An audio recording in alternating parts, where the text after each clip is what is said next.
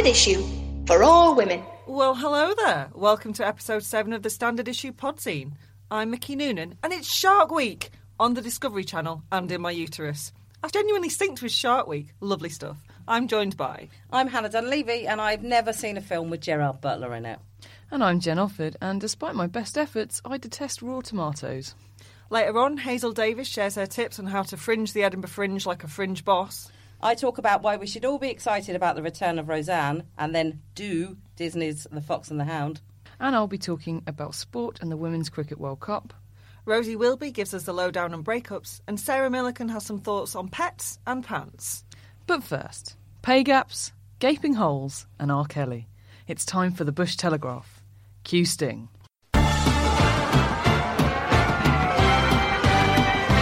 Bush Telegraph. Welcome to the Bush Telegraph, where we smile proudly at the news like Jacob Rees-Mogg when he shows off a new child, or run screaming from it like he does when it fills its nappy.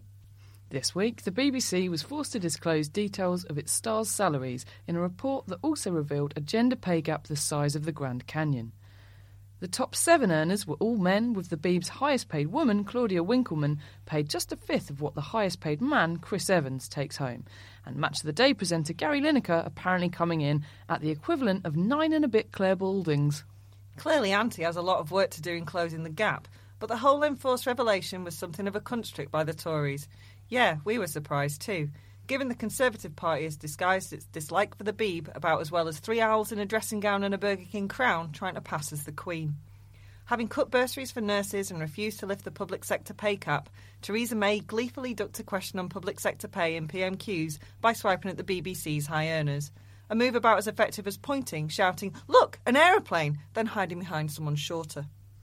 Naturally, renowned defenders of women, the Daily Mail and The Sun, were quick to be furious about the BBC's sexism, and the internet picked up its pitchforks before you could say, But doesn't everything about your publication reinforce the message that women are always less valuable than men? We're not fans of the gender pay gap either, although it is harder to accept criticism on the grounds of sexism by newspapers that last week, first and foremost, wanted us to know that the new Doctor Who has tits. Oh, yes. The Sun celebrated the announcement that the 13th Doctor will be played by Jodie Whittaker with all the emotional maturity of. Well, I would say a 10 year old boy, but I've spoken to one this week, and other than the fact he was hoping for Richard Ayoade, he's entirely untraumatised by the move. Nonetheless, at The Sun, someone's regular trips to www.wherecaniwankatpicturesoffamouswomenstits.com paid off as they gratuitously used screen grabs from 2006 film Venus so we could all see the new Doctor's boobies. While over on the TV pages, they pretended they'd never even heard of her. Unconfirmed reports suggest they later asked her to the school disco and pushed her over when she said no. Meanwhile, if you thought women were fucked, spare a thought for the BBC's BAME employees, as not one made the top 25 highest earners. Cue fanfare. Vince Cable is here to fill our gaping hole, guys. With Jo Swinson taking herself out of the 12 horse race early doors and the others dropping out left, right, and whatever happened to centre, St. Vince became de facto leader of the Lib Dems. On the veteran politician's appointment, the party took to Twitter to point out the absence of anything looking like a middle road in British politics, with all the self awareness of a toddler shitting on the floor, then staring in astonishment at the big pile of poo. Elsewhere, People's Princess Jeremy Corbyn was shitting all over his hashtag Grime for Corbyn campaign by pissing off his newfound millennial comrades. Chairman Corbs rowed back on a reported election pledge to write off student debt on Sunday by saying it was never a commitment in the first place.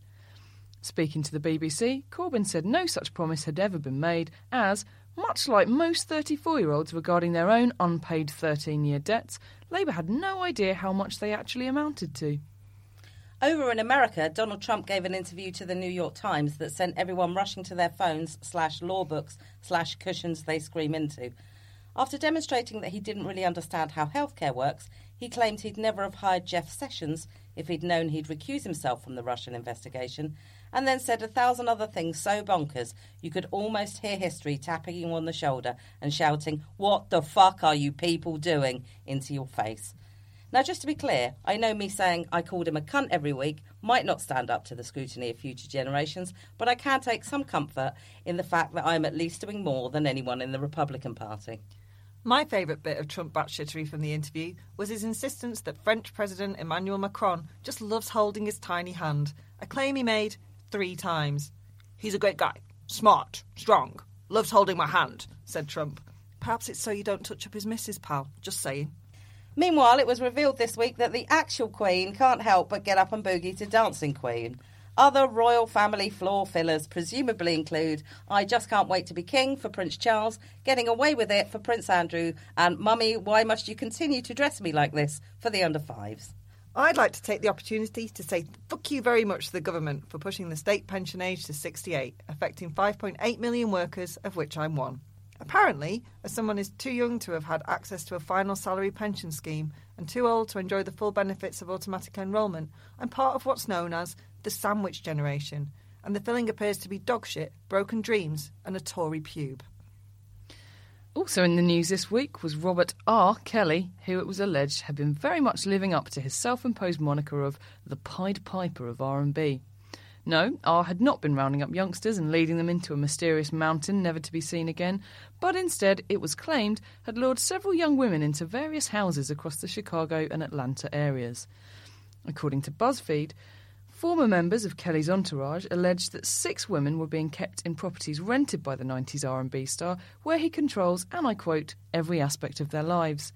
It's a feeling R will be familiar with, no doubt, having written in his 2012 autobiography, Soulacoaster.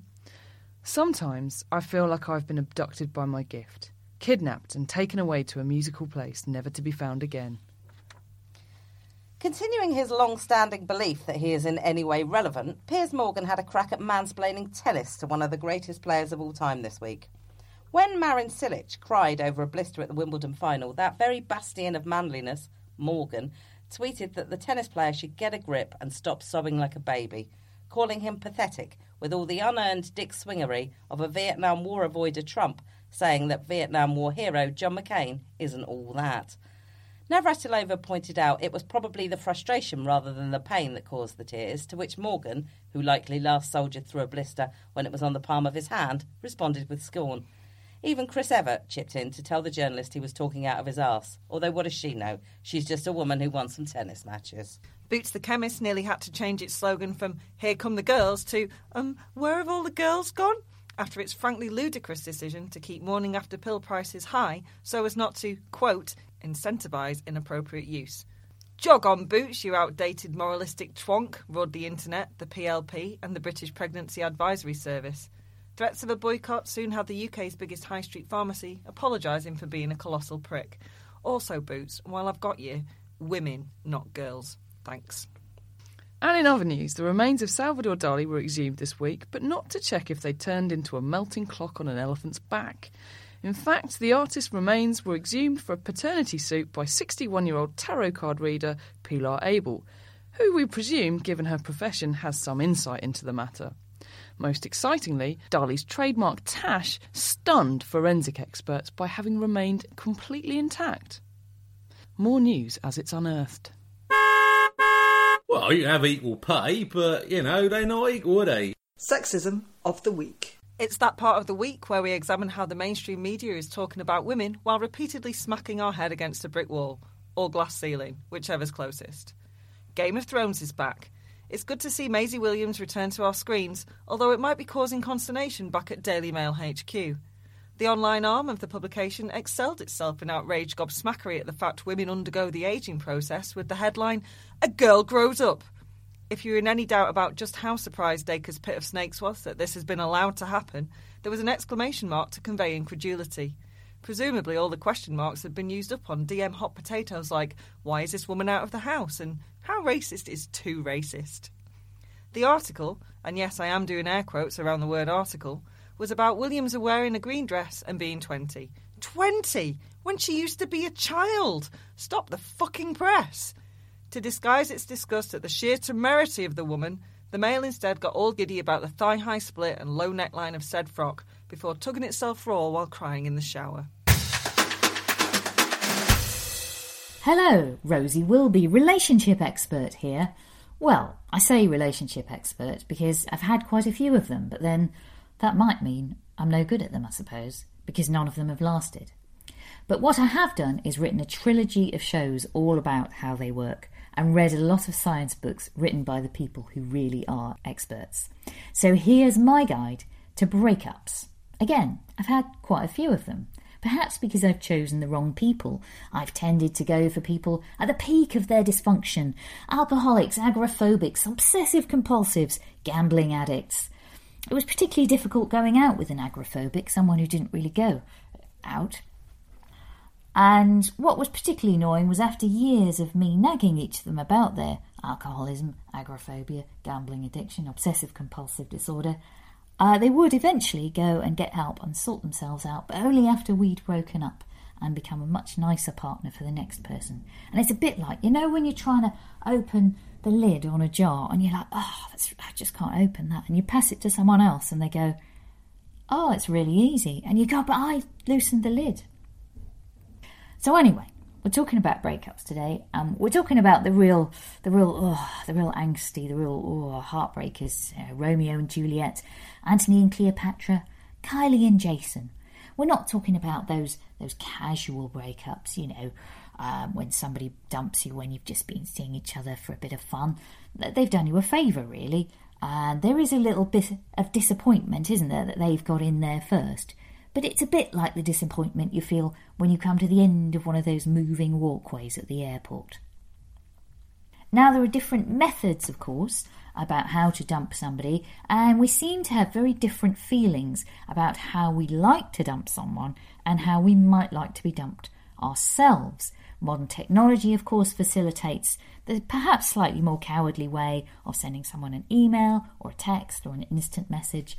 I was dumped by email a few years ago, and I did feel better about it once I'd read it a few times and then corrected her spelling and punctuation and changed the font. Yeah, Times New Roman seemed a bit cold, a bit harsh, I thought. Arial much more embracing of our shared history together, you know. If you type break up into wingdings, actually a little police car comes up. Yeah, the love police coming to get you. I should have seen that breakup coming, of course, because she got me a much nicer Christmas present that year. It's always a sign, isn't it? Yeah, she got me a flat in Inverness. Now, most of us say that we would rather get dumped face to face and be able to look the person in the eyes. Now, you could do what my friend did and plan a speedy getaway. She spent the entire breakup coffee conversation wearing roller skates under the table. And when she did eventually speed off, her ex thought that she was a weirdo, that she was better off without anyway, thus easing her guilt. Now, there's a lot of new language around ending relationships, one of the main ones being conscious uncoupling, which just so happens to be the title of my Edinburgh show. Yeah, come and see it, everyone. It uh, does have its detractors. Kate Smurthwaite, fellow comedian, said she would only utter it if she had accidentally swallowed poison and that was her only way of regurgitating it. But never mind its associations with Gwyneth Paltrow, which might be why some people don't like it. Lesbians were actually the godmothers of conscious uncoupling. For many decades, gay women were renowned for their compassionate, ethical breakups and a sense of celebrating ongoing family and companionship with ex partners. But really, it was because it was a small community and there was nobody else to be friends with. You had to be nice to your ex's ex's ex's ex, because that usually turned out to be you. Now, other phrases that have come into the lexicon of relationship endings recently are uh, ghosting, which is, of course, behaving a bit like a dick and disappearing with no trace. Icing, which is putting someone on hold because, well, you kind of want to keep them hanging on in case nothing better comes along, but you're not really that into them. And breadcrumbing, which is leading someone on with hot and flirty text messages, but with no intention of actually acting upon it. And finally, as for the future of breakups, I have suggested the idea of a decompression year, a mutually agreed 12 month unravelling and winding down period. And scientists are actually discussing the possibility of an anti love drug, yes, a pill to forget an ex, a real life, eternal sunshine of the spotless mind. Mind you, if I'd had a relationship with Kate Winslet, I wouldn't want to be forgetting that. Ah, Kate. Well, anyway, I hope that is of some use to you dumpies out there. That is my guide to breakups. Rosie Wilby signing off. Hi, I'm Hazel Davis, journalist and fringe audience veteran, and here's my guide to hitting the Edinburgh Fringe like a champ. The Edinburgh Fringe takes place from the 4th to the 28th of August this year and, and every year. Apparently, there's a bigger festival around the same time, but yeah, webs. So, the very first time I ever went to the Fringe, I was there as a journalist on a press pass and I was a pig in shit. I basically walked about the place open mouthed, blagged free tickets to every single show going, and did tiny waves of excitement every time I saw Nicholas Parsons walk past. I managed to interview some of my all time heroes and I spent the rest of the time nodding knowingly at them every time I saw them. It was awesome. These days I'm a little bit more jaded, but there's still nothing quite like the thrill of the fringe. But you do have to do it properly. So, tip number one don't take your family or partner or friends. They're basically a drain on your time and resources and they don't appreciate it. Just do it alone. You can wake up when you want, fall into bed when and where and with whom you like the very first time I took my other half, he uh, naively assumed that we might watch one show in an evening and then spend the rest of the time in the museum or in cafes or together.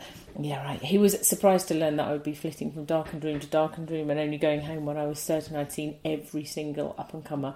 I was there for the full experience, and you can only experience this on your own. Tip number two don't only go and see the big names. By all means, go and see your favourites, but do take a punt on the unknowns and it can be quite know, hard to know where to start if you're not on stand up regular.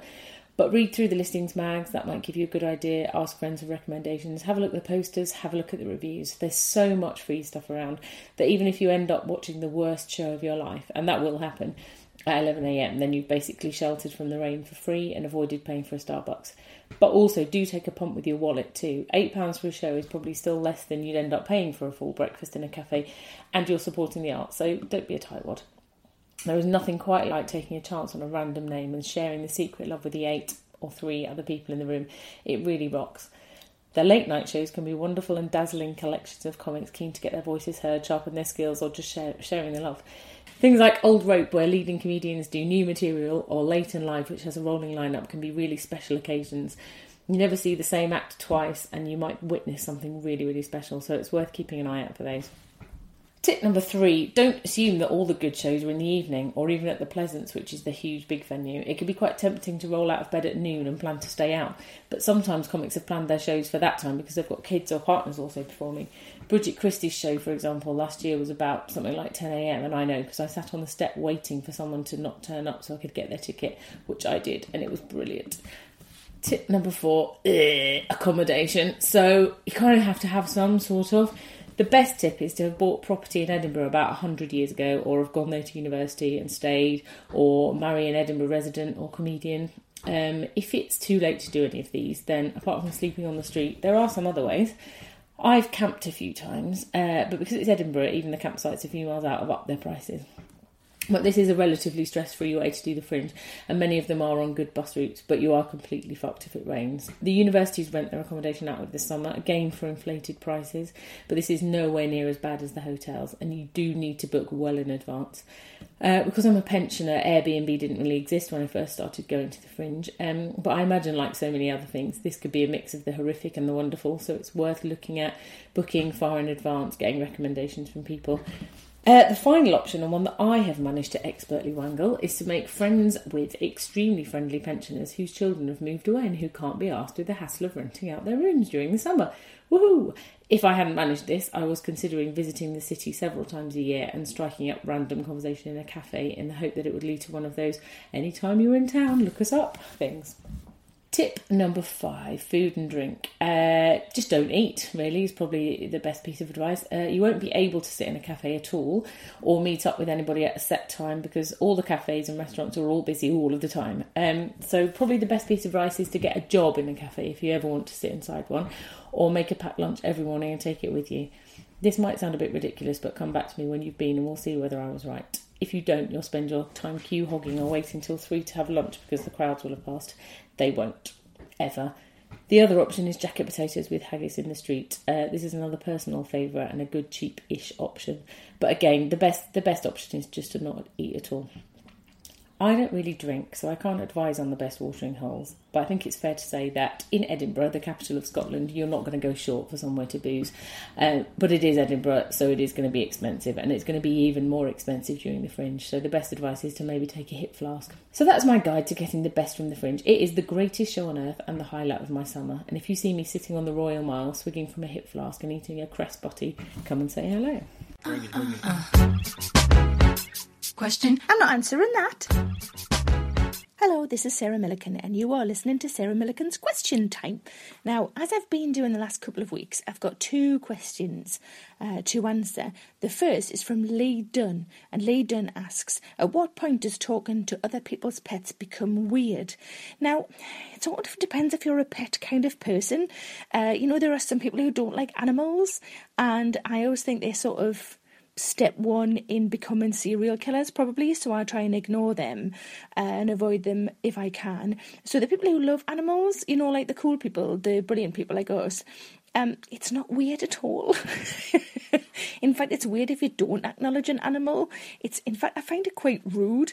Um, I say hello to all animals, um, whether I'm with people or not. Don't care when my husband and I go around a zoo or like a safari park, it takes ages because we say hello. Oh, hello, hello, hello. We say hello to all of the animals. Uh, we were once driving around a safari park and the cars behind us overtook us because we were going too slowly. To be fair, they were going too fast. Who needs to drive that fast past lions? Anyway, um, so thanks, Lee, for your question. I hope that helps. Uh, it's not remotely weird. You just keep doing what you're doing, Flower. You're being brilliant and doing a smashing job.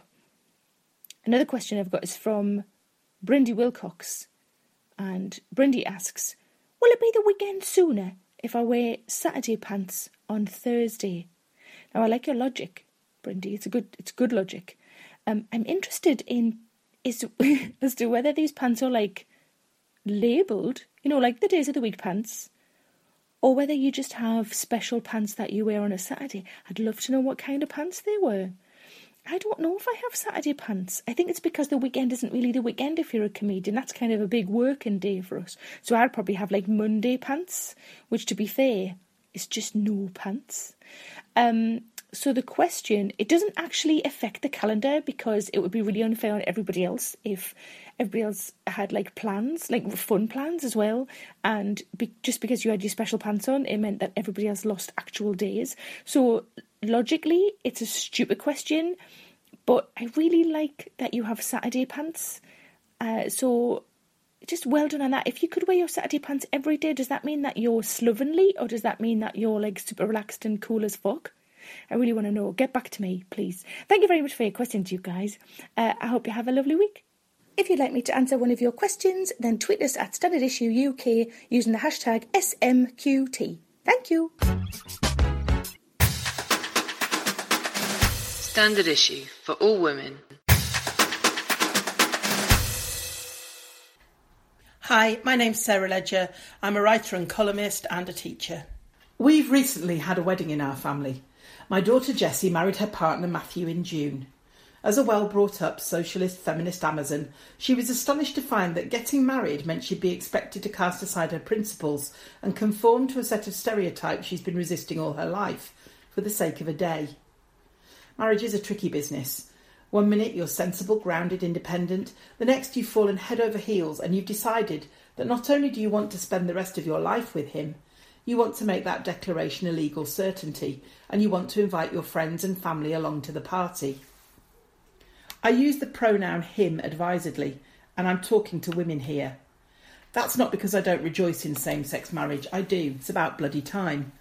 But there are certain patriarchal pitfalls that are specific to heterosexual marriage. Jessie had to navigate and, in some cases, steer very clear of those pitfalls in order to have the wedding that reflected her values. To start with, there's the proposal. This is where we first encounter the language of business and the idea that marriage is a transaction whereby the woman is transferred from the possession of one person, usually a man, usually her father, into the possession of another, her husband. I'm sure that in most modern relationships there's no prospective groom who goes ahead and asks the permission of his father in law to marry his daughter before he discusses it with the daughter in question herself. But even asking afterwards bothers me. I've known women who've bought their own house, forged a career, climbed mountains, overcome disease, had kids, won awards. I need to point out this isn't the same woman, it's a kind of montage. Women who've not asked their dad's permission for anything since they were 12, who in fact have been defying their dad's permission ever since they were 14 and answered his question, Where the bloody hell do you think you're going dressed like that? with a single word out, accompanied by a slam door for emphasis. Even these women blush coyly when the permission question crops up. My advice in this instance is to fathers or even the occasional mother. If you want a feminist wedding for your daughter, the answer to please can I have permission to marry her is ask her yourself. She'll tell you. Did Matthew ask permission? Of course he fucking didn't. He knows Jessie's a person, not the last magnum in the freezer drawer. Then we come to the issue of proposing. Why does anyone have to ask? Why does it have to be a man? When Jessie was asked how did he propose, and she was asked it often, she said we agreed. It was at the point between the announcement of the wedding and the big day itself that Jessie refused to identify as a bride. The expectations of what it means to be a bride were so far from her day to day reality she simply couldn't do it. She became the unbride. The assumption from most of her friends was that she'd been planning this day since she was a little girl. As she pointed out, my mother brought me up to be many things, she didn't raise me to be a bride. She made the decision not to be given away by either her dad or by me, as she's no one's property. She and Matt did exchange rings, although, contrary to popular belief, rings are not required to make a wedding legally binding. At the reception, Jessie made it clear no one would speak on her behalf. She was not going to stand there silent. She made a speech herself. She had a best woman and refused bridesmaids on the ground there's no need for little girls to dress up as mini brides and aspire to becoming a bride themselves. There was no wedding cake to be symbolically sliced up by the groom. There was an irony, as Jessie pointed out in her own wedding speech, that the unbride turned up dressed pretty much as, well, a bride. Fair enough. Even an Amazon warrior is entitled to wear a glamorous dress every now and then. And what a bride she was. This was a DIY wedding. Jessie and Matt organised it themselves. They set up the hall beforehand, they made the playlist, they danced and mingled, and like a post feminist Cinderella, just before midnight, Jess hitched up her wedding train and, along with her husband, she cleared the table, swept the floor, and put out the rubbish at her own reception. She's kept her own name. And just last week, in the name of gender equality, she carried Matthew, all six foot five of him, over the threshold of their new flat. The remarkable thing about all of this is that in 2017, any of this is remarkable at all. I know I might be a tiresome old unreconstructed second wave feminist, but symbolism, whether it's a ceremonial giving away or a white dress signifying purity, matters. If that's your thing, fine. Your choice of wedding doesn't define your gender politics.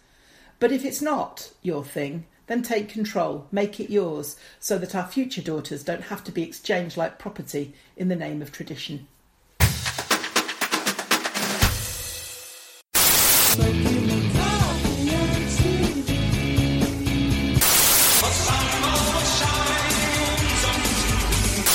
Hannah Dunleavy's Outside the Box. Hi, I'm Hannah Dunleavy, and as usual, I'm here to bang on about television. This week, work began in the writer's room of the new series of classic sitcom Roseanne. The idea began as a sketch when John Goodman appeared on Sara Gilbert's chat show and rapidly became a fully fledged reunion. And it's hard not to get excited about it. Because it will be excellent? Well, who knows? Like any sitcom, Roseanne was afflicted by the law of diminishing returns, with its ninth and final season being almost universally panned. But here's hoping the 20 year gap will provide the necessary spark. Although for me, the very existence of a new season is cause for celebration regardless. Because while TV planners believe we have an infinite capacity for repeats of Friends and The Big Bang Theory, Roseanne has long since vanished from our screens. So, if the new series achieves nothing else but to pique interest, then maybe the UK market might finally get to see it again, or, heaven forbid, be able to buy it on iTunes. So, why should we still give a shit about Roseanne? I'll tell you for why. Firstly, it's funny. Like laugh out loud funny. Still. And while I'm obviously going to go on to praise the series for a whole host of other reasons, keep this in your mind. Roseanne is all about the jokes. And while I understand that the real genius of comedy is in the writing, the delivery plays some part in its success. And the series' three central performances are amazing. Roseanne Barr's background in stand up means she's excellent with a witty rejoinder, but it also means she can really deliver a story. And whenever she gets to tuck into an anecdote, the result is generally gold. John Goodman, who plays her husband Dan, is a great mimic and capable of almost endless dicking around. And Laurie Metcalf, who plays Roseanne's long suffering sister Jackie, does stuff with her eyes that I didn't think was possible. The series also benefits from having three genuinely gifted child actors, the aforementioned Gilbert, along with Lecy Goranson and Michael Fishman, who was only six when the series started. All three had to say things that would be pretty excruciating to just talk about at that age, let alone in front of a live audience, and yet they always deliver. The second reason Roseanne deserves your attention is that it's all about women. And I don't just mean it has a lot of women in it. While the series is often praised for putting not one but two LGBT characters in a primetime show, much like that other stalwart of 80s TV, Cagney and Lacey, the sitcom is often forgotten in conversations about pioneering women's TV. But I'd happily bet a fiver with anyone claiming that Sex in the City or Girls broke a particular television barrier that hadn't already been kicked down by Roseanne. Menstruation, masturbation, contraception, the question of having slept with more people than he has, underage sex, there was very little that the series didn't throw at the audience, not as something shocking, but as something that was just part of life. Perhaps nothing demonstrates this better than Roseanne's grandmother, played by Shelley Winters, announcing that she'd had two illegal abortions in the 1920s. Yes, that's the Shelley Winters. And while the series portrayed a world where domestic work was done by women, it never stopped pointing out that it wasn't actually women's work. In fact, it went further to point out that keeping a roof over a family's head isn't the preserve of a man. It's often money that Roseanne has earned, or sometimes even money that Jackie has earned, that keeps the wolf from the corner door. Which brings me to the third reason Roseanne is such a classic, and that's that it's real. It's not for nothing that in our in conversation events, I always answer Darlene Connor as the first female character I identified with. Darlene was short, with out of control hair, an older sister she fought like a cat with, and a younger brother she was often left in charge of. She had a smart mouth, which created almost as many problems as it solved. Her dad was self employed, which meant that a lack of work or an injury put the family in some dire financial straits and her mother worked all day and then came home and did 90% of the domestic chores for about 10% of the thanks she deserved. There's not a single thing I've said there that isn't also true of a younger me. And while I realise that something being exactly like my life isn't exactly a recommendation in itself, I'd hope it says something about the authenticity of Roseanne. It's light years away from its contemporaries in the UK sitcoms market, who mostly show poorer families as lovable rogues, always up to something they shouldn't be, and yet always being miraculously saved with a minute to go before the credits by some harebrained scheme. Roseanne is about a family that works hard and still gets their electricity cut off, but has a sense of humour about it. And that is pretty much what life is about. It's this authenticity that allows it to tackle some pretty tricky storylines, which brings me to my final point about why I love Roseanne. It goes to some pretty dark places. Probably the best way to demonstrate this is the way it treats violence. On the one hand, it's seen as something that's very much just part of life. Even Dan, who is mostly the good guy of the piece, isn't above getting involved in a bar brawl or putting his fist through things if he feels like it. On the other hand, we are often reminded that Roseanne and Jackie were beaten by their father, and some of the series' best episodes are the ones that deal with the ongoing repercussions of that violence. Be that the properly moving episode in which Roseanne completely loses her shit and smacks DJ, or the genuinely remarkable storyline that reveals that Jackie is the victim of domestic abuse. Now, this is the point in which I usually say, just go and watch it. But with Roseanne, that's a lot easier said than done. So here's hoping the new series means that that might change soon. If you want to talk Roseanne or any other hard to find TV series, I'm available to listen to a legitimate amount of bitching on Twitter, where I'm at that Dunleavy. Until next time.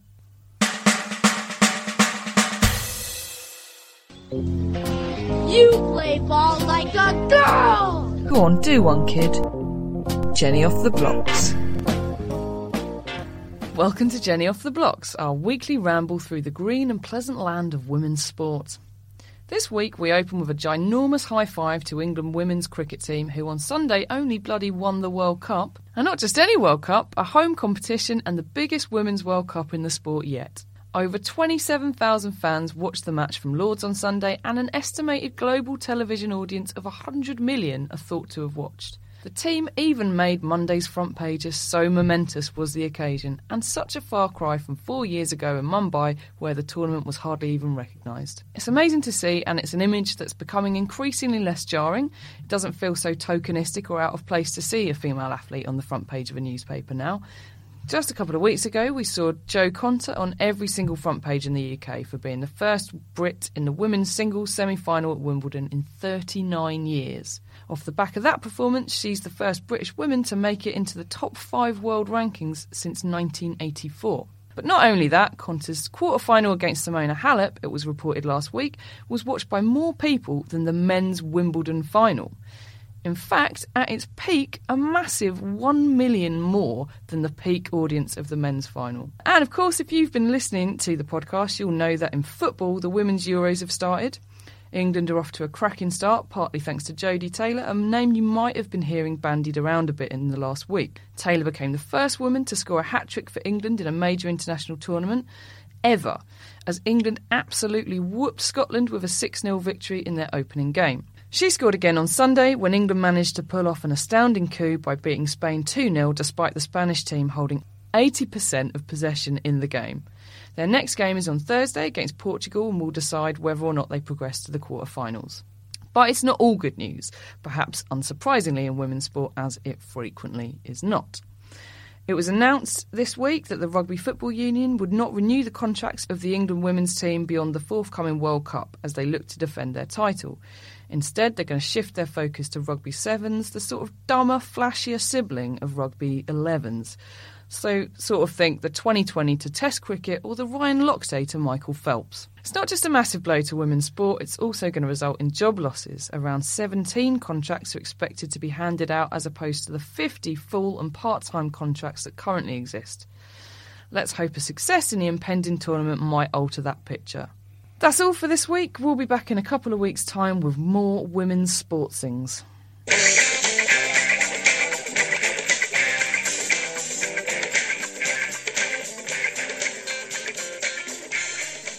Welcome back to Dunleavy Does Disney. Dunleavy, what have you been watching? This week, I have been watching The Fox and the Hound. Have you seen it before? Uh, yes, once when I was about eight, um, and I remember liking it. Have you seen it? Um, I, I must have done. I feel like I must have seen it, but apart from working out what it is from the title, I have no recollection of it whatsoever. No, I've, I think I've seen the trailer, and that's about it. Yeah. Oh, okay. So fill us in. What did you make of it? Basically, it's the story of two youngsters who meet and discover that they enjoy tussling and jumping into rivers together, but society isn't ready for their relationship yet. So, after a brief summer together, they're doomed to spending the rest of their lives having infrequent but fiery encounters. So, basically, it's Brokeback Mountain for children. Although I have to say, don't get too excited because Brokeback Mountain is a masterpiece, and The Fox and the Hound is probably not quite. Is is there a lot of anal sex in the Fox and the Hound? Uh, no, not a great deal. Have you seen Brokeback Mountain? Just I out of haven't. interest. Yes, I've read it's- it. I've read the book. You haven't? No, sorry. What? I know. Even I've I've seen that, and I've seen nothing. We've had this conversation before, and you have given me that same big-eyed what. Do you know I actually have a DVD version of Brokeback Mountain in my bag in case you said that you hadn't seen it? I'm excited. And because I actually don't know what the fuck we're talking about this for.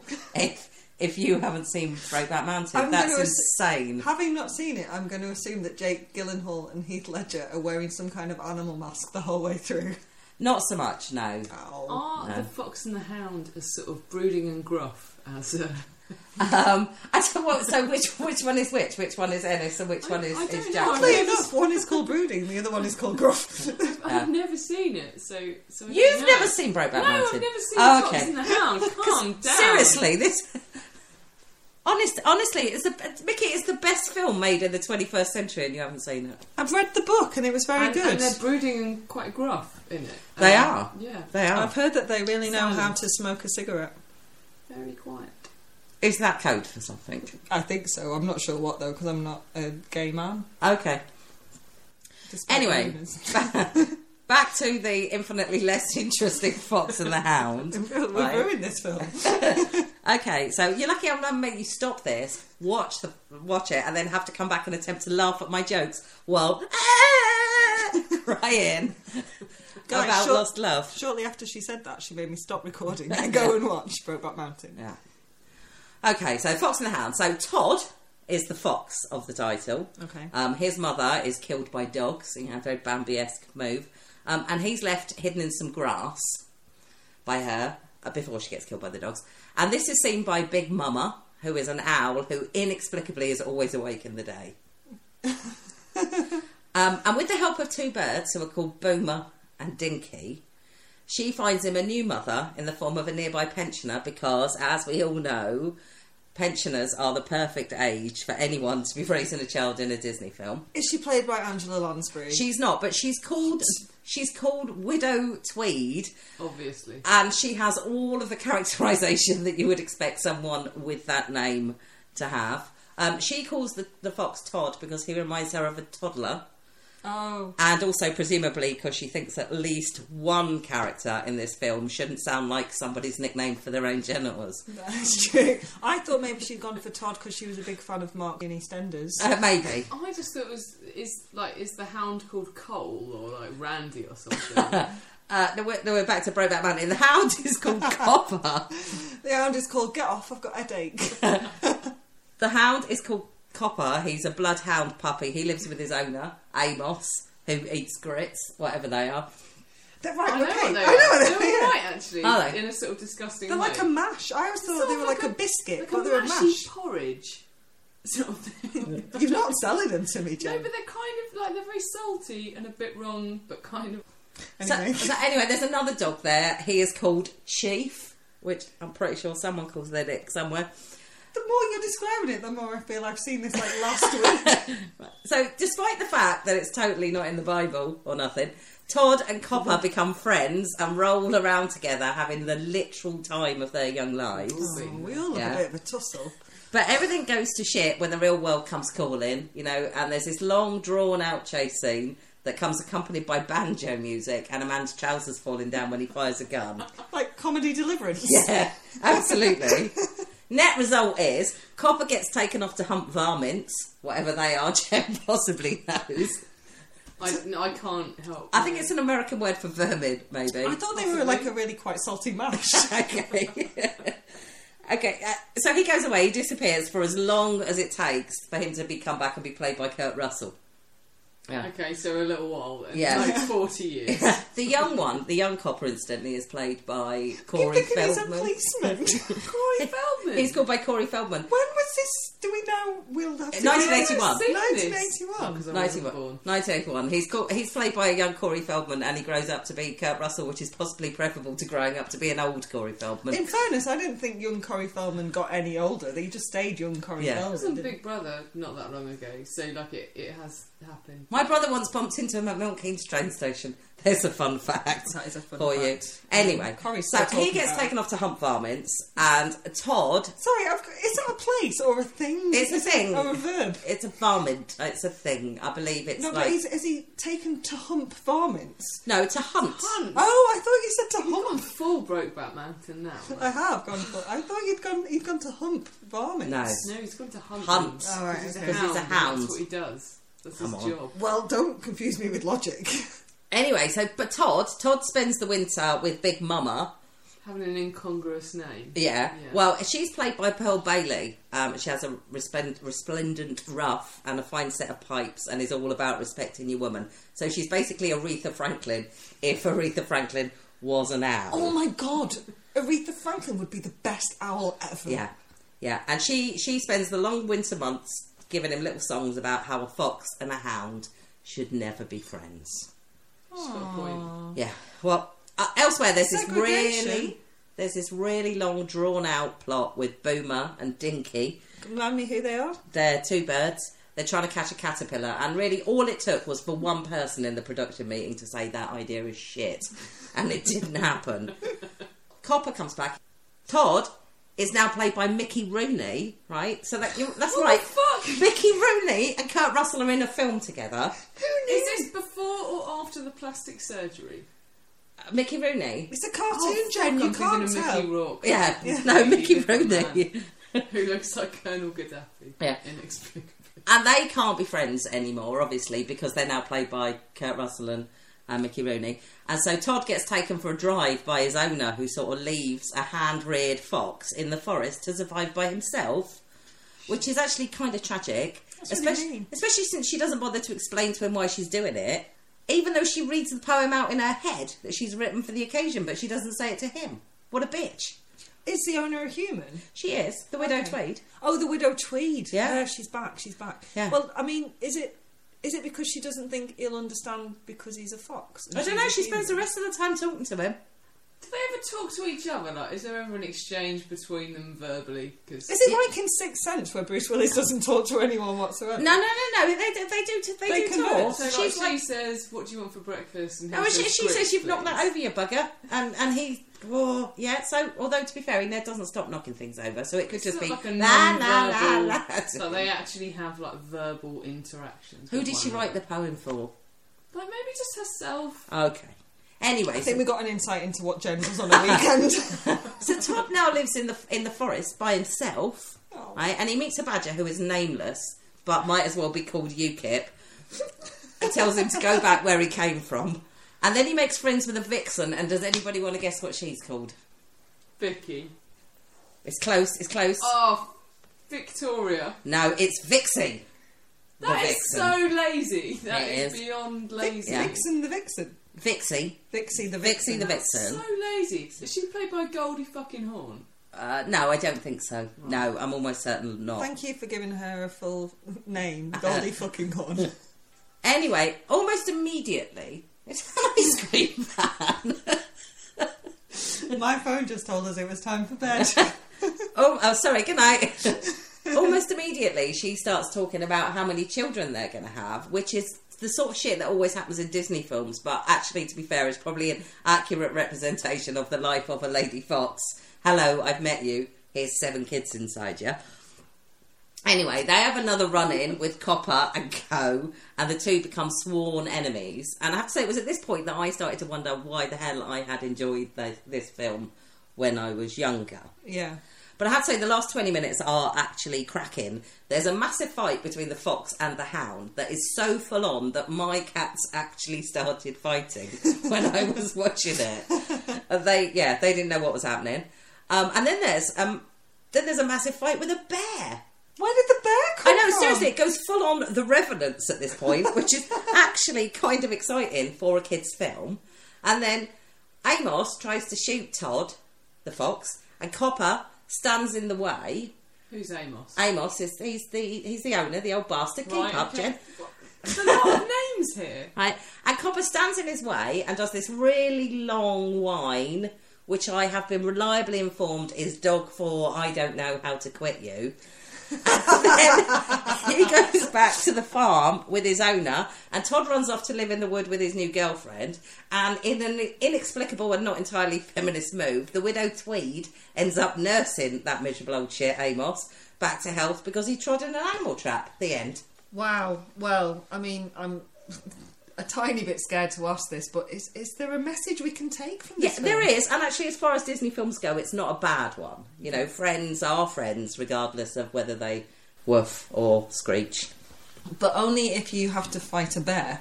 Oh, I feel like this is a great analogy for like you know Britain.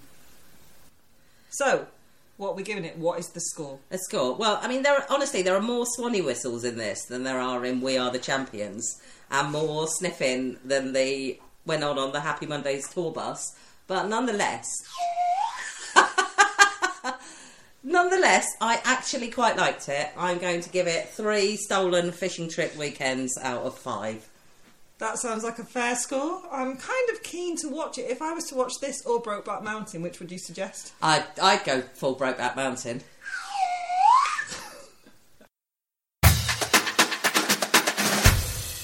That's all for this week. Thanks for listening. Next week's podcast will be a live recording from our July event where I spoke to our glorious founder Sarah Millican along with Janet Street Porter, Ellie Taylor, and Liza Tarbuck. If you want to come to one of our live events, and let's face it, who wouldn't, you can still get tickets for our next show, which is at the Leicester Square Theatre in London, on August the 6th, where you'll get to see Aisling Bea, Kate Thornton, Holly Walsh, and, brace yourselves, me. We've got other events coming up around the country, including Edinburgh, Cheltenham, and Leamington Spa, details of which can be found at Sarah's website, which is www.sarahmillican.co.uk forward slash standard hyphen issue. While you're there, you might want to pop over to our membership page where you can join the standard issue gang for as little as £10. Other things you might find the time to do if, for example, you're in a very boring meeting or trying to stop people talking to you on public transport is to go to Podomatic or iTunes to rate or review our podcasts. Or you could send us a message on Twitter where we are at Standard Issue UK or on Facebook or Instagram. We're all ears. Or to be more accurate, eyes, which is probably good because I actually can't find my hearing aid. Our music was composed by Barry Hilton, all rights reserved, and our thanks, as ever, to David Young, Mary Young, and John Clare for their help with the stings. Thanks for listening, and until next time, stay frosty.